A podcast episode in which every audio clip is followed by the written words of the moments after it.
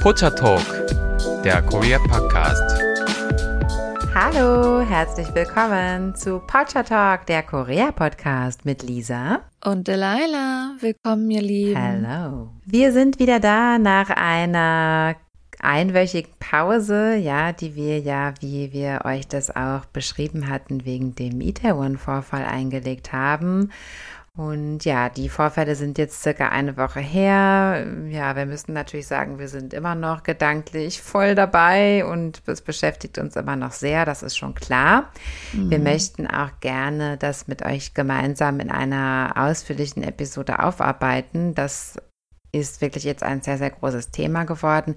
Aber wir haben uns entschlossen, noch etwas damit zu warten, bis die Sachlage etwas klarer ist und wir euch wirklich da ähm, ja fundierte Informationen liefern können. Also deshalb geht es heute noch um ein anderes Thema. Wir hoffen, ihr seht uns das nach. Und ja, die Leila, worum geht's heute? Ja, heute geht es über Webtoons. Also wir müssen ganz ehrlich sein, wir saßen da und wir haben auch zwar tatsächlich einige Folgen schon vorher aufgenommen und wir saßen diese Woche da und dachten, irgendwie können wir noch nicht so weitermachen, weil wir haben natürlich viele fröhliche Themen, nicht, dass heute das Thema nicht fröhlich wird, aber wir haben halt viele Themen vorproduziert, die irgendwie in einer anderen Stimmenlage aufgenommen wurden. Mhm. Und ich denke, weil das natürlich noch schwer im Herzen liegt, bei euch wahrscheinlich auch, wollten wir gucken, was wir so ein bisschen als Übergang schenken können, was auch die Koreaner vielleicht benutzen, um sich jetzt Ablenkung zu schaffen, um sich irgendwie Übergang zu schaffen, um sich ein kleines bisschen Freude zu schenken.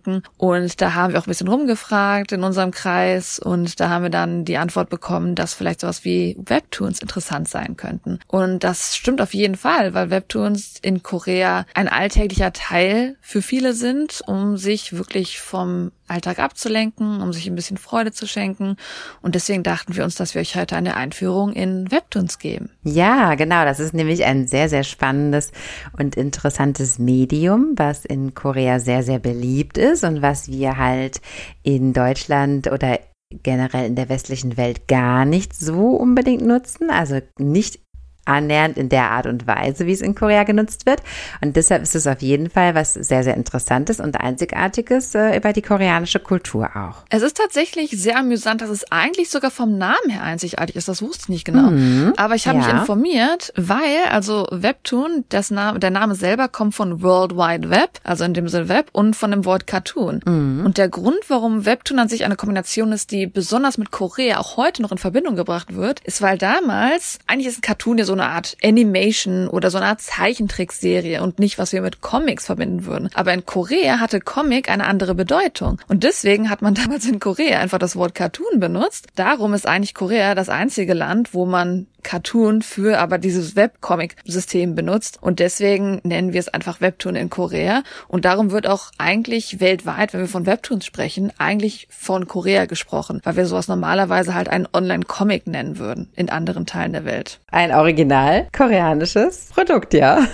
Was auch so ein bisschen interessant ist, vielleicht ist es heutzutage anders, wo es ja populärer geworden ist, darauf werden wir eingehen. Aber weil ja Webtoon wirklich auch mit Korea in Verbindung gebracht wird, wird internationalen Seiten oft koreanischer Webtoon in eine Kategorie gepackt, obwohl wir natürlich ganz viele verschiedene Genres in dem Bereich selber haben. An sich, wer noch nie einen Webtoon aus Korea gesehen hat, das ist relativ interessant, dass man eigentlich wirklich es ist das perfekte Comic-Format fürs Handy. Das heißt, wer vielleicht Comicbücher kennt oder Mangas, wo man dann vielleicht so sechs, fünf Bilder auf einer Seite hat, man liest dann von, je nachdem links nach rechts oder rechts nach links, was man halt gerade hat, aus welchem Land. Wer sich jetzt einen Webtoon online vorstellt, der muss nicht durch so Seiten blättern, wie man sie physikalisch kennt, sondern man hat die Bilder vertikal dass man im Endeffekt jedes einzelne Bild durchscrollt und dass es so perfekt fürs Handy angepasst ist. Mhm. Und ich sag mal, dafür sind auch die Webtoons aus Korea sehr, sehr bekannt tatsächlich für dieses Format. Das ist praktisch, ja. Und ich weiß nicht, ob wir das Wort schon mal angesprochen haben, gerade in der K-Pop-Zeit, aber im Koreanischen gibt es das Wort Hallyu. Also Hallyu ist so ein bisschen the new Korean Wave und Hallyu wird ganz oft dafür benutzt für K-Pop. Und weil einfach jetzt seit den 2010ern die Webtoons so einen neuen Boom was heißt einen neuen Boom, aber sie haben jetzt einen intentionalen Boom auf einmal erreicht. Und man sagt so ein bisschen den Webtoons hinterher, dass sie jetzt die neue Hallyu Wave sind, dass sie jetzt diese ah. neue koreanische Welle sind,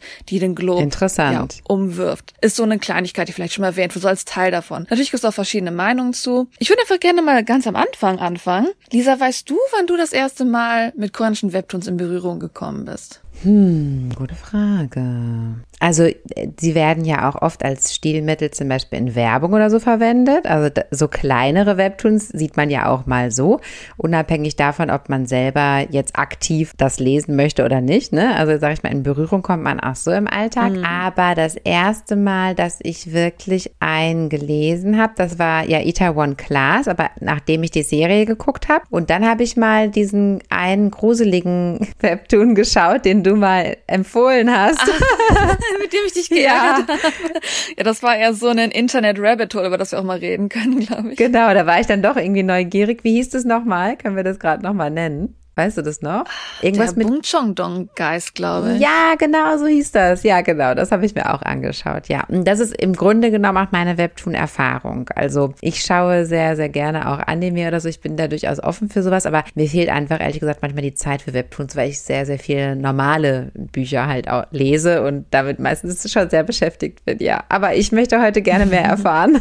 aber du sprichst gerade interessante Sachen an, weil ich möchte erstmal darauf eingehen, wie man eigentlich so ja Webtoons im Alltag begegnet. Für mich war es tatsächlich mhm. so, dass ich eigentlich erst in meinem Austausch, als ich hier war, so wirklich mit in Berührung mit Webtoons kam. Und zwar ganz simpel, wenn man der Subway sitzt, dann hat man Dutzende Menschen um sich, jeden Alters, von jung bis alt, die auf ihrem Handy Webtoons lesen. Und das Stimmt, hat so ein bisschen ja. damit zu tun, dass es in Korea sehr, sehr unhöflich ist, laut zu sein oder laute Konversationen zu haben oder auch Essen, Trinken in Transportmitteln. Und deswegen ist es am besten, wenn man ein, ja, ein ruhiges Medium hat, mit dem man sich die Zeit vertreiben kann, weil wir wissen ja, so das Pendeln in Korea, in Seoul, kann schon eine Stunde dauern. Das heißt, man ist zwei Stunden am Tag unterwegs, wo man eigentlich nichts tun kann in diesem Subway, außer vielleicht mit Freunden zu schreiben oder halt einen Webtoon zu lesen. Das heißt, es ist nicht verwunderlich, dass gerade natürlich im Alltag in Korea Webtoons so einen, ja, ein Teil vom Alltag geworden sind tatsächlich. Und sehr wichtig, was du gerade angesprochen hast, sehr wichtig, jung bis alt. Also natürlich gibt es durchaus auch in Deutschland eine Comic-Buchkultur oder eben also die Angewohnheit, Comics zu lesen. Das machen viele Leute. Leute, das machen vor allem jüngere Leute, das machen ältere Leute eher selten, würde ich sagen. Das ist dann schon eher so ein Special Interest Bereich.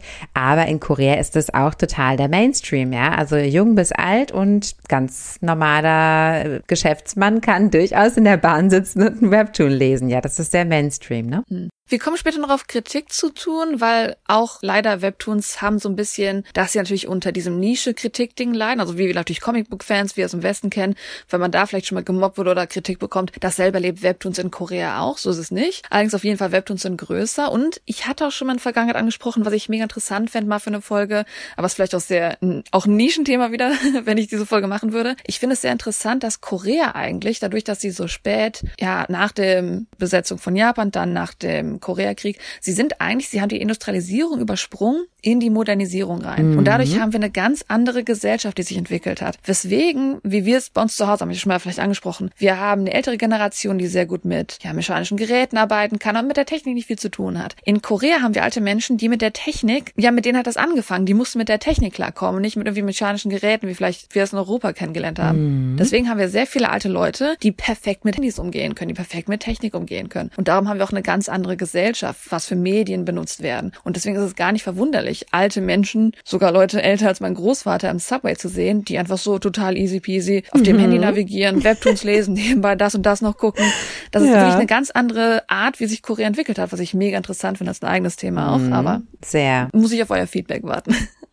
Webtoons tatsächlich sieht man im koreanischen Medien in vielen Arten. Vielleicht kennst du die Show I Live Alone, Lisa. Hast du davon schon mal gehört? Nee, die kenne ich nicht. Oh, das war eine Show. Ich glaube, die läuft sogar immer noch, muss ich gestehen. Ich habe da jetzt kein Update zu. Ja. Aber I Live Alone ist eine Show, wo man Celebrities hat und man einfach den Alltag von denen filmt, wie sie alleine leben. Das heißt, wie sie alleine in einer Wohnung leben, wie man da im Alltag mit umgeht. Das hat sich ein bisschen geändert. Das war damals sehr interessant, weil man hat Celebrities hatte, die auch ein bisschen gestruggelt haben, die in einer ganz normalen Wohnung wie jeder andere Koreaner gelebt haben. Das war super interessant für die Koreaner, so mit denen mehr relatable zu sein mit den Celebrities. Heutzutage sind so viele Leute natürlich in Menschenleben, die sehr reich sind. Deswegen hat die Show so ein bisschen Kritik auch bekommen, dass sie nicht mehr relatable ist, nicht mehr man sich vergleichen kann. Sorry, dann kenne ich das doch. ja. Ich, ich finde, man kann sehr gut mit denen relaten tatsächlich, weil die doch meistens in erschreckend eher normalen Wohnungen dort gewohnt haben. Das sagst du jetzt, aber ja genau, das so hat's angefangen. Aber die aktuellen Versionen sind, dass die Leute natürlich in relativ großen, teuren Apartments wohnen, die sich Koreaner nicht so gut leisten okay. können. Deswegen äh, hat es aktuelle Kritik gewesen. Aber anyways, genau so hat's gestartet. Man konnte sich relate, man hat diese schönen Wohnungen, diese simplen Wohnungen auch gesehen. Und ein festes Mitglied dieser Show ist der Webtoonist Cartoonist Kian84. Er ist berühmt geworden durch seinen Webtoon Fashion King. Von 2011 bis 2013 hat er noch andere Webtoons natürlich rausgebracht. Und bei ihm kann man es wirklich sehr gut sehen, dass er wirklich in, ja, nicht mit viel Geld, in einer relativ kleinen Bude angefangen hat, seinen Webtoon da gemacht hat und auf einmal dann halt reicher und reicher und reicher wurde und wirklich auch wohlhabend ist. Und eigentlich,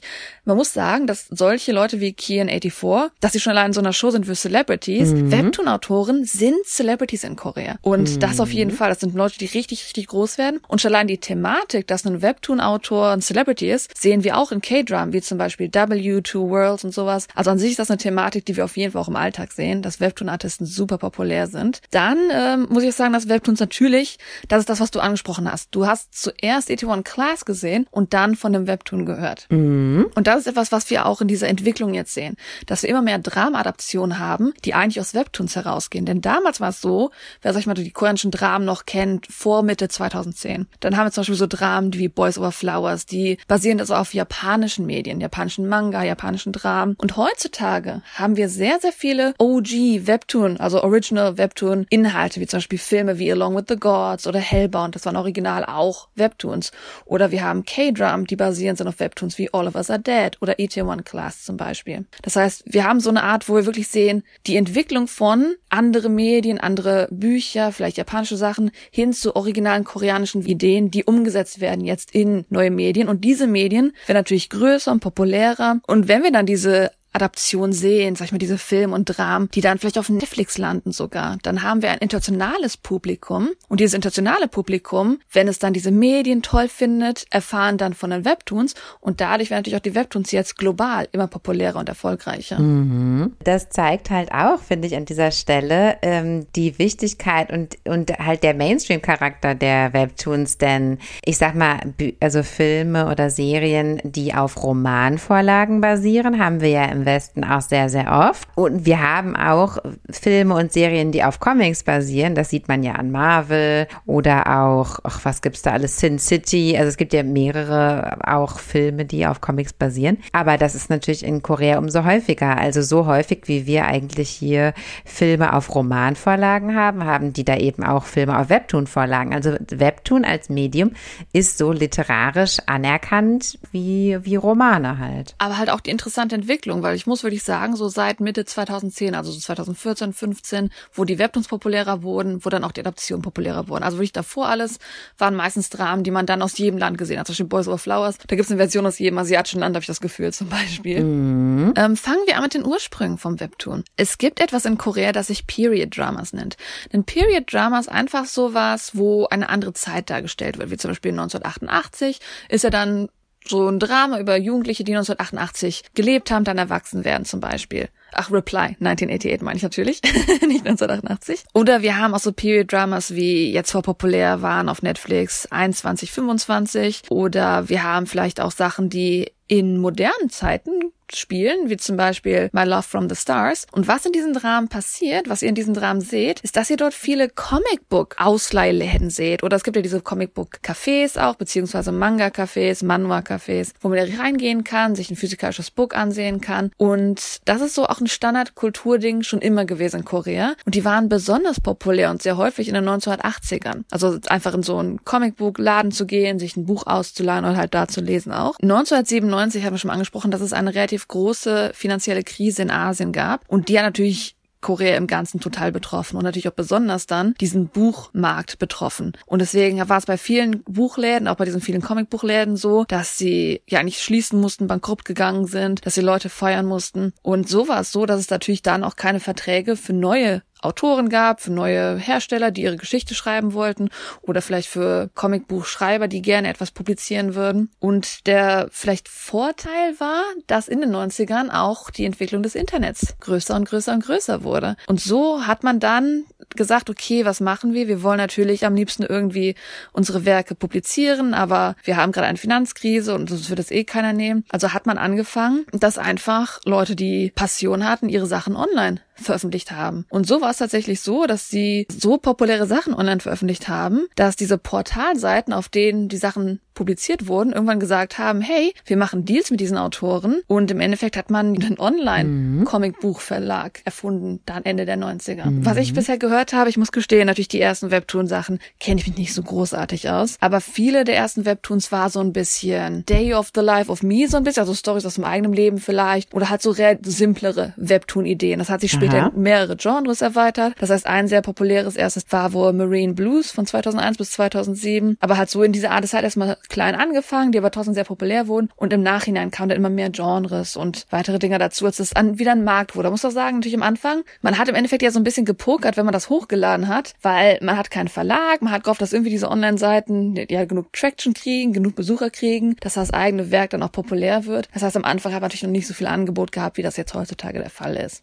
Und die Portalseiten, auf denen die Leute dann populär geworden sind, waren Seiten wie Naver und Daum. Da werden wir vielleicht irgendwann mal in Zukunft mal drüber sprechen. Naver ist, sag ich mal so, das Größte, was man im Vergleich hat zu Google. In Korea allerdings ist Naver nochmal sowas eigenes. Die Naver hat so eigene Kategorien, wie wir das von Yahoo noch kennen damals, mit den Nachrichten etc. etc. Das heißt, Naver hat so eigene Kategorien und Naver war noch sehr groß darin, in den Portalseiten dabei, dass sie halt diese Webtoons geholt haben. Was sie am Anfang gemacht haben, was ihnen auch erlaubt hat, sehr schnell groß und populär zu werden, also nicht die Webtoons, sondern Naver und Daum in ihrer Arbeit mit den Webtoons, ist, dass viele Webtoons am Anfang erstmal umsonst angeboten wurden. Und was wir heutzutage eher sehen, ist, dass man auch bei Webtoons bisschen bezahlen muss, dass es so Premium-Webtoons sind zum Beispiel. Das kam erst später dazu, weil dieses Umsonstsein damit geholfen hat, dass man erstmal diesen Wachstum hatte mit den Webtoons, dass Leute Interesse bekommen haben und als sie dann genug großes Publikum hatten, hat man es dann erst mit, mit dem Zahlen, mit den Premium-Sachen hinzugefügt. Wodurch in Korea auf jeden Fall Naver und Daum die größten Portalseiten sind, was so Webtoon-Besitztum angeht. Ja, heute gibt's immer noch viele kostenlose, aber es gibt auch, wie du schon sagst, so Bezahlseiten, wo das dann eher so ein bisschen im Premium-Bereich auch ist, ne? Oder was du auch oft siehst, dass die ersten drei, vier, fünf ähm, Chapter umsonst sind, dass man da danach zahlen muss. Ah, ja. Also ich sag mal, in den meisten Jahren ist es eher so eine Verbindung aus denen. Was ich auch sehr interessant fand, wie gesagt, ist ja so ein Versuch gewesen. Erstmal alles, ne, die Leute haben sich versucht, selber umzusetzen, selber was zu schaffen. Und erst im Oktober 2003 mit einem Autoren, der sich Kang Pul nennt, der hat so was geschrieben wie, das muss ich jetzt ganz schlecht übersetzen, weil ich habe das von der koreanischen Seite leider. Ich glaube, der hat Sound of Heart oder Great Catsby zum Beispiel. Und ähm, er hat das jetzt eingeführt, dass wir dieses vertikale Scrollen haben, was heutzutage populär ist. Aha. Genau, durch ihn hat das so ein bisschen alles gestartet. Was auch so ein bisschen, also es ist so als Beispiel, was bei dem Wachstum geholfen hat. Also erstmal, wie es angefangen hat, ne, dass man sich erstmal selbst publiziert hat, dass da natürlich Naver und Darm nochmal gepusht haben, die Portalseiten selber auch. Was auch ein großer Vorteil war für die Webtoon-Artisten tatsächlich, anfänglich vielleicht eher so mit einem Nischenthema angefangen haben, dass man aber auch eine große Stärke in der Variety gesehen hat. Denn im Endeffekt Cartoon Artists online, also Webtoonists online, konnte ja jetzt irgendwie auch jeder werden. Das heißt, man hatte so eine richtige Variety von Content für Erwachsene, Content für Jugend, enthusiastische Arbeiten. Also alles Mögliche konnte eigentlich mhm. umgesetzt werden. Das heißt, man hat eine Unmenge an Größe und Diversität, was diesen ganzen Webtoon-Markt angeht. Also wenn ihr heutzutage seht, was alles original Webtoons waren bei K-Dramas, das ist unfassbar. da hat man da Thriller, da hat man da Love, dann hat man da mhm.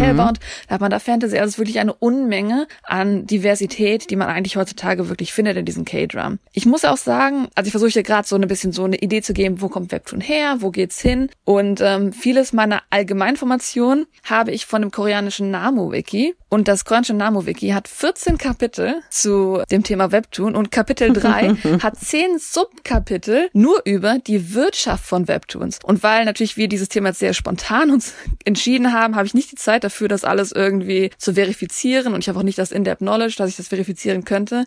Und deswegen ähm, werde ich das Thema skippen. Das heißt, wer Interesse hat an der Wirtschaft von Webtoons, es gibt Unmengen an koreanischen Sourcen dazu, kann ich auf jeden Fall sagen. Aber ich möchte das ansprechen, weil das zeigt, was für ein massiv großes Thema Webtoons geworden sind. Dass es eigentlich eine eigene Abteilung für Wirtschaft wirklich hat, wie bedeutend die Schriftsteller sind, wie bedeutend die Plattformen sind und was das wirtschaftlich alles bedeutet für die Leute. Also auf jeden Fall ein Riesenthema geworden. Heute ist es so, in 2020 hat der koreanische Webtoon-Markt eine Menge an eine Trillion Won überschritten. Also was heißt Won ist ja die, die Einnahmen aus dem koreanischen Markt. Das heißt, so viele haben sie in 2020 insgesamt eingenommen. Eine Trillion Won sind umgerechnet sowas wie eine Milliarde Euro vielleicht, so um die Richtung. Also eine unheimliche Menge hat man, würde ich da zusammenbekommen in 2020. Wir hatten insgesamt 7000 Webtoon-Artisten in dieser Zeit. Und diese Zahl ist natürlich immerhin noch weiter am Wachsen, am Wachsen.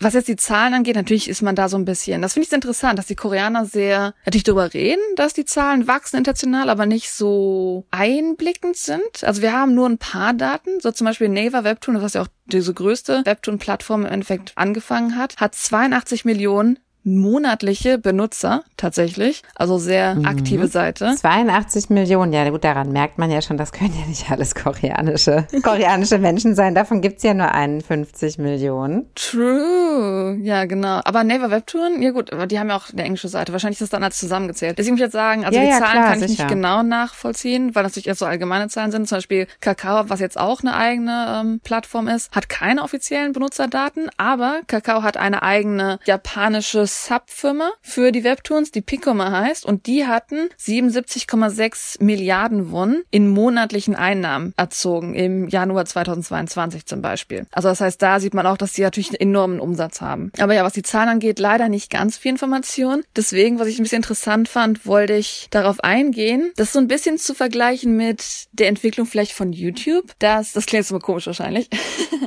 und zwar ist Webtoon so eine Niche-Internet-Ding gewesen, was immer größer und größer und größer wird wird. Und so ist es so, dass in Korea jetzt, weil Webtoons immer größer und größer und größer werden, dass sie jetzt den Platz ersetzen von was will ich werden, wenn ich groß bin. Das fand ich sehr interessant. Und zwar ist es so, durch einen Artikel von der Korea Jungan Daily, der am 2. April 2022 veröffentlicht wurde. Der Artikel heißt, das Wachsen von Webtoons bedeutet ein fetter Paycheck, aber nur für ein paar Menschen.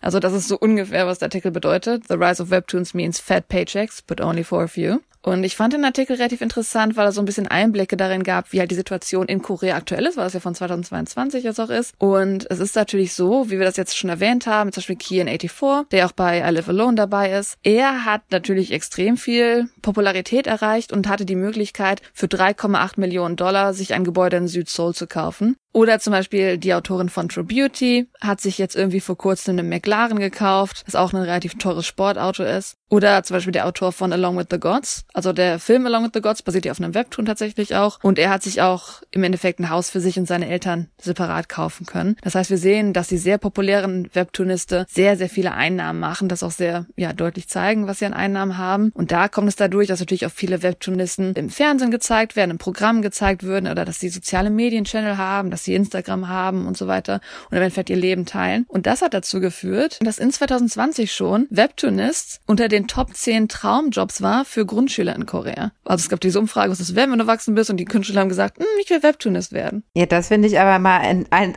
mal endlich eine positive Entwicklung in der Gesellschaft, ehrlich gesagt. Weil ähm, ich meine, Autor zu sein, auch von Webtoons oder von was auch immer, das ist eine anspruchsvolle Aufgabe, ganz im Gegenteil Gegenteil zu dem Berufswunsch Influencer zu werden.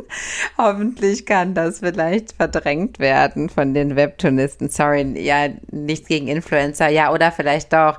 Ich habe gegen keinen Influencer, was der Talente hat und die zeigen kann, aber die jungen Leute heutzutage, die denken ja, die müssen einfach nur irgendwelchen äh, Käse erzählen und dann finden das alle ganz toll und dann, man kann damit Geld verdienen. Das finde ich schade, aber wenn man Autor wird von Webtoons zum Beispiel, das ist eine sehr anspruchsvolle Aufgabe, finde ich. Sehr, sehr anspruchsvoll. Da brauchst du ja richtig viele Talente für. Du brauchst viele Talente dafür und das ist auch dieser Punkt natürlich. Wo man das auch ein bisschen vielleicht mit YouTube vergleichen kann, finde ich trotzdem noch. Weil bei YouTube ist ja so, die, die erfolgreich sind, sind mhm. 0,01 Prozent der Plattform. Du hast ja Millionen Videos, die pro Tag hochgeladen werden und ich glaube, die meisten sehen das Tageslicht nicht. Ja. Und das haben wir in Korea so ein bisschen natürlich mit den Webtoonisten auch. Also ich sag mal, natürlich die Webtoonisten machen laut Naver, also Naver ist ja diese Nummer eins Plattform einerseits dafür, aber halt natürlich auch der Vergleich mit dieser Suchplattform. Und da machen wohl die Top-Webtoonisten ungefähr 10 Millionen pro Jahr, was ja schon ziemlich krass ist, also was die halt ungefähr gesagt haben. Der meistverdienende Webtoonist, dessen Namen nicht genannt wurde, hat in dem Jahr 2021 12,4 Milliarden Won gemacht, was ja dann auch ungefähr 12 Millionen Euro wahrscheinlich sind. 2021 wurde auch von der Korea Creative Content Agency veröffentlicht, dass diese Webtoonisten im Durchschnitt Durchschnitt, also insgesamt die Leute im Durchschnitt, das Doppelte an Einkommen haben, was Korea im Durchschnitt an Einkommen hat. Also das Durchschnittseinkommen, was in Korea, glaube ich, bei 38,3 Millionen Won liegt. Das heißt, im Durchschnitt haben die meisten Webtoonisten um die 80 Millionen Won in dem Jahr 2021 gemacht. Das heißt allerdings nicht, dass das natürlich alles easy kommt, weil Lisa hat es ja schon angesprochen. Das ist ganz schön viel Arbeit, wenn man Webtoonist ist. Das sieht man auch daran, wenn man zum Beispiel I Live Alone gesehen hat, dann war es schon mal so, dass man noch gefilmt hat, wie so ein Prozess abläuft, wenn die da an der Deadline arbeiten und arbeiten müssen und hoffen, dass sie auf jeden Fall noch schnell das Webtoon sonntags irgendwie live kriegen. Das kennen wir mit unserem Podcast so ein bisschen relativ, weil wir ja schon natürlich so überlegen, so, ah, wir müssen es live kriegen und dann ist das Arbeit, aber das ist natürlich für so Webtoons noch viel stressiger, viel, viel, viel stressiger. In der Regel ist es so, wer das vielleicht kennt, so ein Kapitel, das hat vielleicht 60 bis 70 Bilder pro Episode, also so eine Episode geht in der Regel immer live und 60 bis 70 Bilder in einer Woche zu malen und das dann auch zu veröffentlichen, die Story zu haben, mhm. damit auch die, Leu die Leute, die das lesen, Interesse haben, dass informativ ist, dass es bildlich ist, dass alles toll aussieht. Meistens arbeiten Webtoonisten die ganze Nacht durch und nebenbei müssen sie nur noch Hasskommentare lesen oder Kritik oder ah, Feedback davon und davon und das gefällt mir aber in die Richtung nicht. Das haben wir auch schon bei K-Drum damals gehabt. Das war ein riesen Kritikpunkt damals, dass K-Drum sich der Kritik angepasst haben, weil die Koreaner sehr gerne laut Kritik geben, wenn ihnen die Story nicht gefällt und das natürlich bei Webtoons nicht anders, dass da noch Kritik reinkommt. Das heißt, man ist da wirklich wöchentlich am Arbeiten, diese Episoden rauszubringen, hat extrem Stress nebenbei dann noch und natürlich, nur weil man so viel arbeitet, heißt das ja nicht, dass man selber auch zu denen gehört, die auf einmal da Millionen irgendwie einnehmen wie wir es halt auch kennen in anderen Berufsfeldern, dass es eine sehr große Kluft gibt zwischen denen, die sehr erfolgreich sind und denen, die natürlich am Kämpfen sind und auch total sich vielleicht nicht mal das Brot oder die Miete leisten können. Da gibt es auf jeden Fall auch einige drunter. Und weil natürlich diese Top-Verdiener sehr, sehr viel verdienen, wird dieses Allgemeineinkommen auch sehr ein bisschen in die Höhe gezogen. Also das, was wir vielleicht dann von vielen Webtoonisten sehen, die noch am Kämpfen sind, überhaupt diese Einnahmen zu erzielen. Also es hat tatsächlich wirklich leider so, wie wir das auch so von tatsächlich von Unions, also von Arbeitergesellschaften sehen, was die Webtoons angehen, dass wir einen sehr, sehr sehr großes Feld haben von Webtoonisten, die auf jeden Fall darum kämpfen, überhaupt Anerkennung zu bekommen, weil es heutzutage so ist, Webtoons werden immer größer, die Plattform immer mehr zu bieten, wir haben die paar populären. Das heißt aber auch, man hat so viel Angebot, dass man als neuer Webtoonist oder als ein Webtoonist, der vielleicht nicht so gepusht wird im Algorithmus, nicht wirklich viel Publikum bekommt und dann durchaus immer noch sehr am Kämpfen ist. Man hat natürlich, weil manche Leute sich vielleicht dann mehr finanziell leisten können, dass er mehr Farben hat, mehr bessere Illustratoren etc. etc. Wer gerade erst anfängt, der kann sich vielleicht keinen zweiten Zeichner leisten, der kann sich vielleicht keinen Editor leisten. Das heißt, man muss das erstmal alles selber auf die Reihe bekommen und deswegen ist das ein Aspekt der Arbeit, der sehr, sehr schwer zu stemmen ist tatsächlich. Stelle ich mir so vor, ja. Und es ist natürlich auch heutzutage so, klar, man hat die Option, dass man vielleicht, ja, sich selbst was aufbauen kann. Es ist aber nicht ganz so free fall, wie so ein bisschen bei YouTube, wo man einfach so, ne, man veröffentlicht ein Video, man fängt einfach an. Es ist bei Webtoons schon eher so, dass man natürlich diese Plattform hat und dass man auch so einen gewissen Vertrag mit diesen Plattformen eingeht. Ja, je nachdem, wenn man gerade erst ein Anfänger ist, man noch keinen eigenen Namen sich aufgebaut hat, man auch nicht die besten Deals bekommt. In der Regel ist es so, dass auf jeden Fall 30 Prozent gesamten Einnahmen erstmal an diese Plattform geht, an die Webtoon-Plattform und dann aber selber die Agency, die mit dem Webtoonisten das abgeschlossen hat, selber nochmal 50-50 splittet. Das heißt, der eigentliche Webtoon, Webtoonist, der jetzt vielleicht erst angefangen hat, kriegt sehr, sehr wenig von seinem originalen Einkommen, muss dann von diesem originalen Einkommen vielleicht auch noch andere Leute bezahlen, wie Illustratoren oder was auch immer er noch eingestellt hat, um diesen Webtoon auf die Reihe zu kriegen, auf die Beine zu bekommen. Das heißt, insgesamt bleibt im Endeffekt nicht wirklich viel für diese anfänglichen Webtoonisten übrig. Also wir sehen es auf jeden Fall so, es ist so ein kämpfendes Umfeld, wie wir das halt auch in westlichen Medien sehen. Jetzt habe ich sehr, sehr viel negativ über, das war gar nicht das Ziel. Ich wollte nicht negativ über Webtoonisten reden. Ich wollte vergleichen, dass natürlich jedes Medien kämpfende Felder hat. Und gerade was die Webtoonisten angeht. Ich denke, wir hören bei Webtoons immer sehr von den erfolgreichen Webtoonisten. Also wie gesagt, hier in 84. Das heißt aber natürlich nicht, dass wir nicht ein Riesenfeld haben, wo natürlich auch viele Leute noch sich ihren Namen erkämpfen müssen. Und an sich, was andere Probleme angeht in der Webtoon-Kultur in Korea, sind sie sehr, sehr vergleichbar mit dem, was wir auch im westlichen Bereich kennen, was Medien angeht und sowas. Also es ist nicht so, dass irgendwas schlecht ist oder besser ist, sondern wir haben eigentlich relativ die gleichen Probleme, die wir einfach mal beleuchten wollen. Dass ihr so ein Feld ankriegt, was wirklich halt auch aktuell der Fall ist mit Webtoons in Korea. Natürlich, was wir so ein bisschen angesprochen haben, ist einfach, dass dieses Einkommen, dass da eine unheimliche Kluft ist zwischen denen, die viel machen, die, die wenig machen und dass man natürlich unfaire Verträge hat oder auch sehr unfaire Arbeitskonditionen. Also es sind Sachen, die an sich in Korea halt über solche Sachen kritisiert werden, immer wieder angesprochen werden. Was dann noch ein bisschen natürlich mit reinspielt und an sich auch noch ein eigenes Problem ist, ist diese Monopolie der Plattform Also es gibt ja die Plattformen, die sehr groß und sehr populär, wie zum Beispiel Naver auch. Und weil diese Plattformen sehr groß sind, populär, haben sie halt auch Einfluss darauf, welche Webtoons gepusht werden, welche populär werden und wie die Diversität tatsächlich aussieht. Denn es wird so ein bisschen gesagt, dass dadurch, dass diese Monopolie existiert und Naver so ein bisschen Kontrolle hat, dass sie so ein bisschen auch für eine, trotz der Vielzahl an Webtoons, zu so einem Mangel an tatsächlich Diversität führen, weil sie im Endeffekt nur pushen, was sie als gut ansehen am Ende. Klar, ja, sicher. Aber das kannst du ja nie so ganz aus, ausschließen. Also irgendwie, wenn du deinen Roman jetzt im, in einem ganz normalen Buchladen verkaufst, dann kann es auch sein, dass das Buch irgendwie schön ausgestellt wird oder dass es einfach im letzten Regal verschwindet oder dass du den halt noch ein bisschen Geld oben drauf bezahlst und dann kriegst du halt noch irgendwo einen Werbeaufsteller. Ah, du gehst ja sogar Richtung Korruption jetzt sogar. Das habe ich noch gar nicht tatsächlich als Kritikpunkt gesehen online. Das ist ja keine Korruption, Werbung muss bezahlt werden. Ja, doch, wenn du, wenn du Geld drauf zahlst, dass du nach vorne gepusht wirst, ist das schon in Richtung Corruption so ein bisschen, aber ja gut, das ist natürlich Definition. Ja, das ist doch ganz normale Werbung. Fair. Nee, ich sag mal, was in, bei Neve vielleicht eher kritisiert wird, ist eher, wie wir haben angefangen, angefangen. Klar, Webtoons haben erstmal vielleicht so langsam angefangen, dann kam mehr Diversität dazu. Heutzutage haben Webtoons Unmengen Facetten. Wir haben Fantasy, wir haben Romanzen, wir haben Thriller, wir haben Unmengen an Genres etc. etc. Aber im Endeffekt ist es halt so, dass nur eine kleine Zahl dieser massiv produzierten Genres wirklich gepusht wird. Und das ist vielleicht in den Dramen, die verfilmt werden, ist es viel immer noch Romanzen, sag ich mal, die aus den Webtoons dann gemacht werden.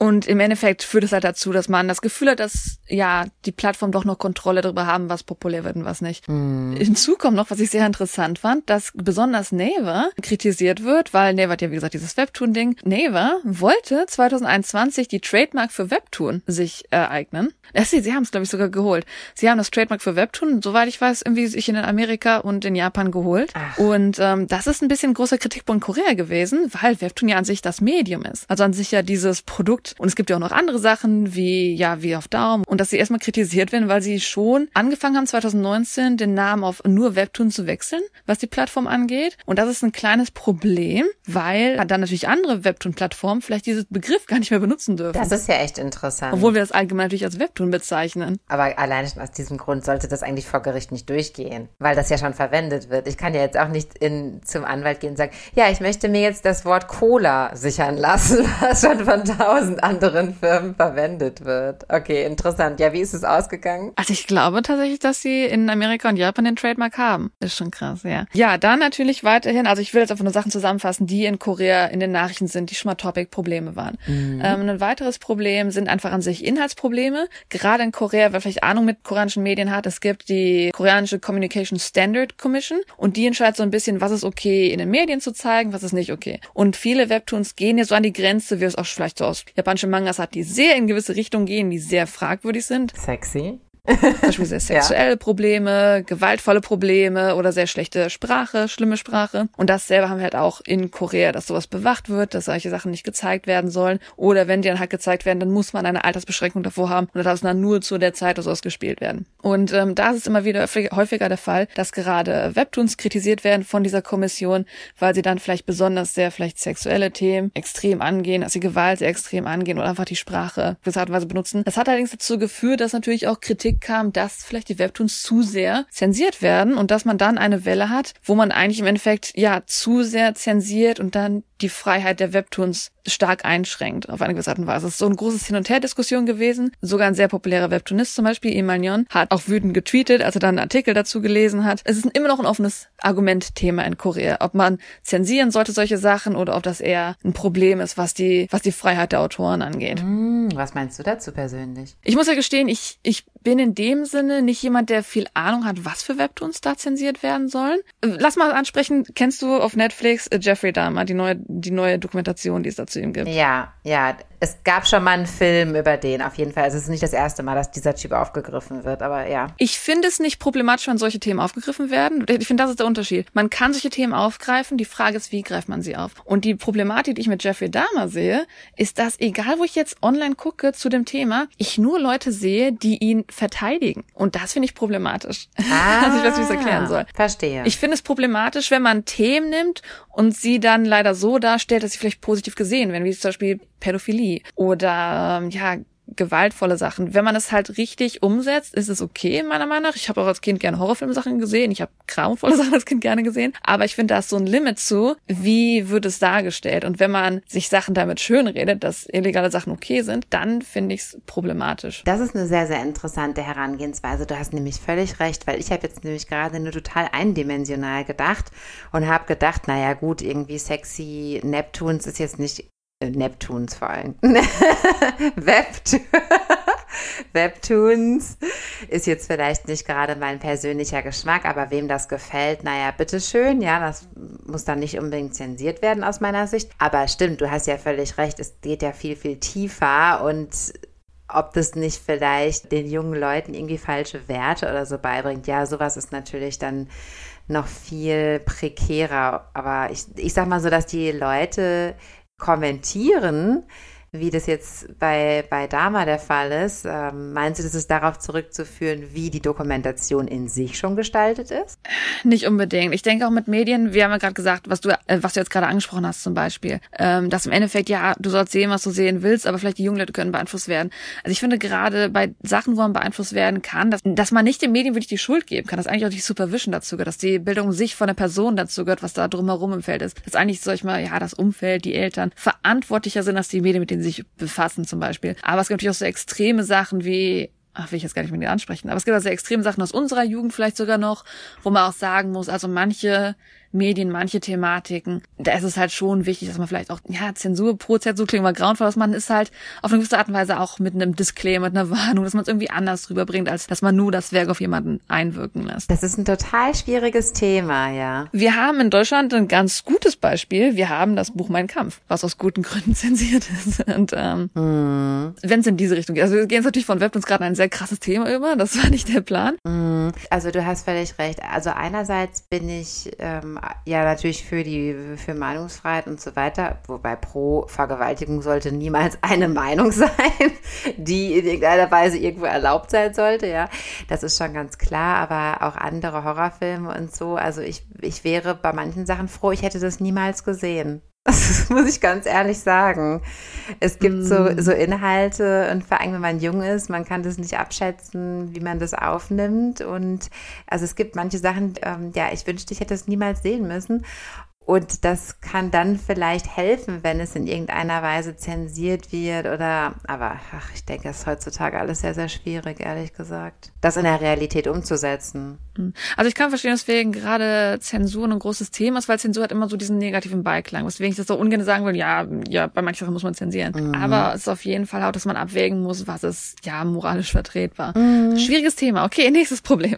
Gehen wir mal ein bisschen weiter. Ähm, was natürlich auch natürlich Standard ist bei Medien, ist, dass man Plagiarismusvorfälle hat. Das ist auch ein sehr häufig wiederkehrendes Thema, was Webtoons angeht, dass miteinander Probleme hat, wo vielleicht dann jemand nachgemalt hat oder wo einfach das Thema dann kopiert wurde. Ähm, ja, das sind die Sachen, die ich unten habe. Ich würde euch gerne natürlich irgendwie positiv entlassen. Also ich denke, dass auf jeden Fall die Webtoons populärer und populärer werden. Also dass man auf jeden Fall sieht, dass viele Dramen, die auf Netflix landen, ich würde sagen fast gut, ich muss gestehen, ich habe jetzt nicht Ahnung, was in Deutschland als live geht. Ich habe das Gefühl, dass so 80 Prozent der Dramen auf Netflix aktuell eigentlich Webtoon-Dramen sind. Also es sind Dramen, die basiert sind auf Informationen von Webtoons. Und deswegen denke ich schon, dass wir dadurch auch offener werden zu, hey, mhm. diese Story, wenn ich so mehr Sachen dazu haben will, dann kann ich einfach auf Naver Webtoon gehen Monopoly. Dann kann ich aber auf Naver Webtoon gehen und mir die Sachen einfach selber durchlesen. Oder ich kann neue Stories finden, die ich toll finde. Und auf jeden Fall auf die Art und Weise denke ich auf jeden Fall, dass die Webtoons immer mehr und immer mehr wachsen werden. Denke ich auch, ja.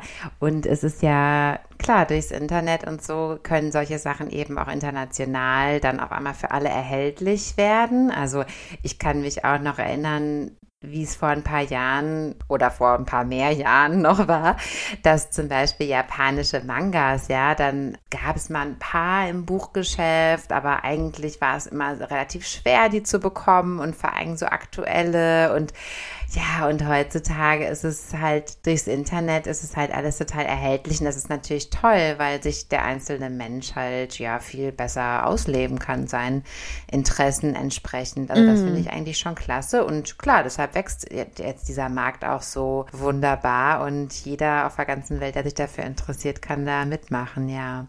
Also ich persönlich finde es auch total interessant. Ich bin da auch sehr, sehr offen dafür. Wie gesagt, es fehlt mir tatsächlich manchmal eher die Zeit, sowas dann noch zusätzlich zu lesen. Generell bin ich sehr, sehr offen, weil die Welt verändert sich eben einfach. Man kann nicht immer sich gegen alles verschließen und sagen, das finde ich doof, das ist, das will ich nicht ausprobieren oder so. Und Webtoons bieten eben auch wiederum ein anderes, einen anderen Lesegenuss sozusagen. Man kann durch diese ästhetischen Bilder irgendwie ganz anders angeregt werden mhm. und so. Also ich kann es eigentlich jedem von euch Zuhörern sehr empfehlen, das mal auszuprobieren, der es noch nicht getan hat. Also das ist schon auch wirklich cool. Und vor allem die, die so ähm, Handy optimiert sind, dann bewegt sich da manchmal noch was oder dann gibt es dann noch so ein Golden Nuggets, dass dann ja irgendwelche Überraschungen stattfinden und so. Lisa will euch einen Horror-Webtoon schicken.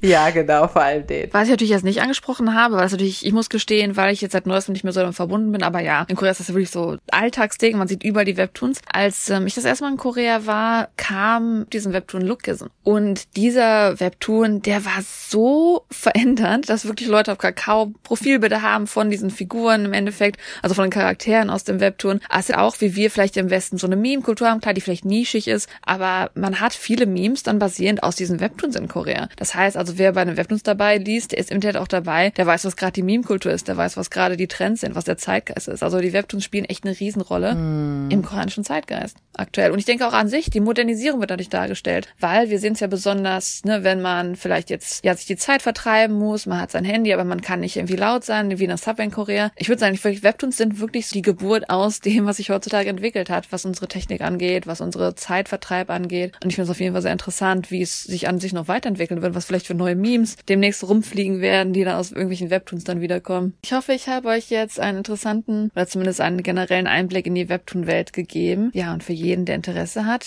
Ich denke, heutzutage kann man ja überall im Internet nachschauen. Das ist ja das Schöne an Webtoons. Wir müssen euch sogar gar nicht sagen, hey, ihr müsst irgendwie da und da und da klicken, ihr müsst einfach Webtoon googeln. Und dann findet ihr ganz viele koreanische Webtoon-Angebote schon. Und ich hoffe, dass ihr irgendwas findet, was euch gefallen wird. Und wenn ihr ein Lieblingsdrama habt, dann werdet ihr wahrscheinlich auch gucken können, hey, gibt's dazu ein Webtoon und könnt dann sogar davon das Webtoon lesen. Genau. Und gerne würden uns auch eure Erfahrungen mit Webtoons oder eure Meinung zu Webtoons interessieren. Oder euer Lieblingswebtoon, weil ich seit Ewigkeiten keinen angesehen habe.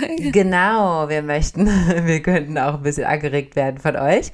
Und zwar könnt ihr entweder auf unseren YouTube-Channel gehen, unser gleichnamiger YouTube-Channel, könnt da einen Kommentar unter dem Video lassen oder ihr könnt auf unseren Blog gehen, porchatalk.de, könnt da den Kontakt zu uns aufnehmen und noch ganz viele Infos zu unseren Episoden finden oder aber ihr schreibt uns eine E-Mail an porchatalk at gmail.com. Yay, ja, so viele Optionen gibt es seit neuestem sogar schon. Ja, hier geht einiges.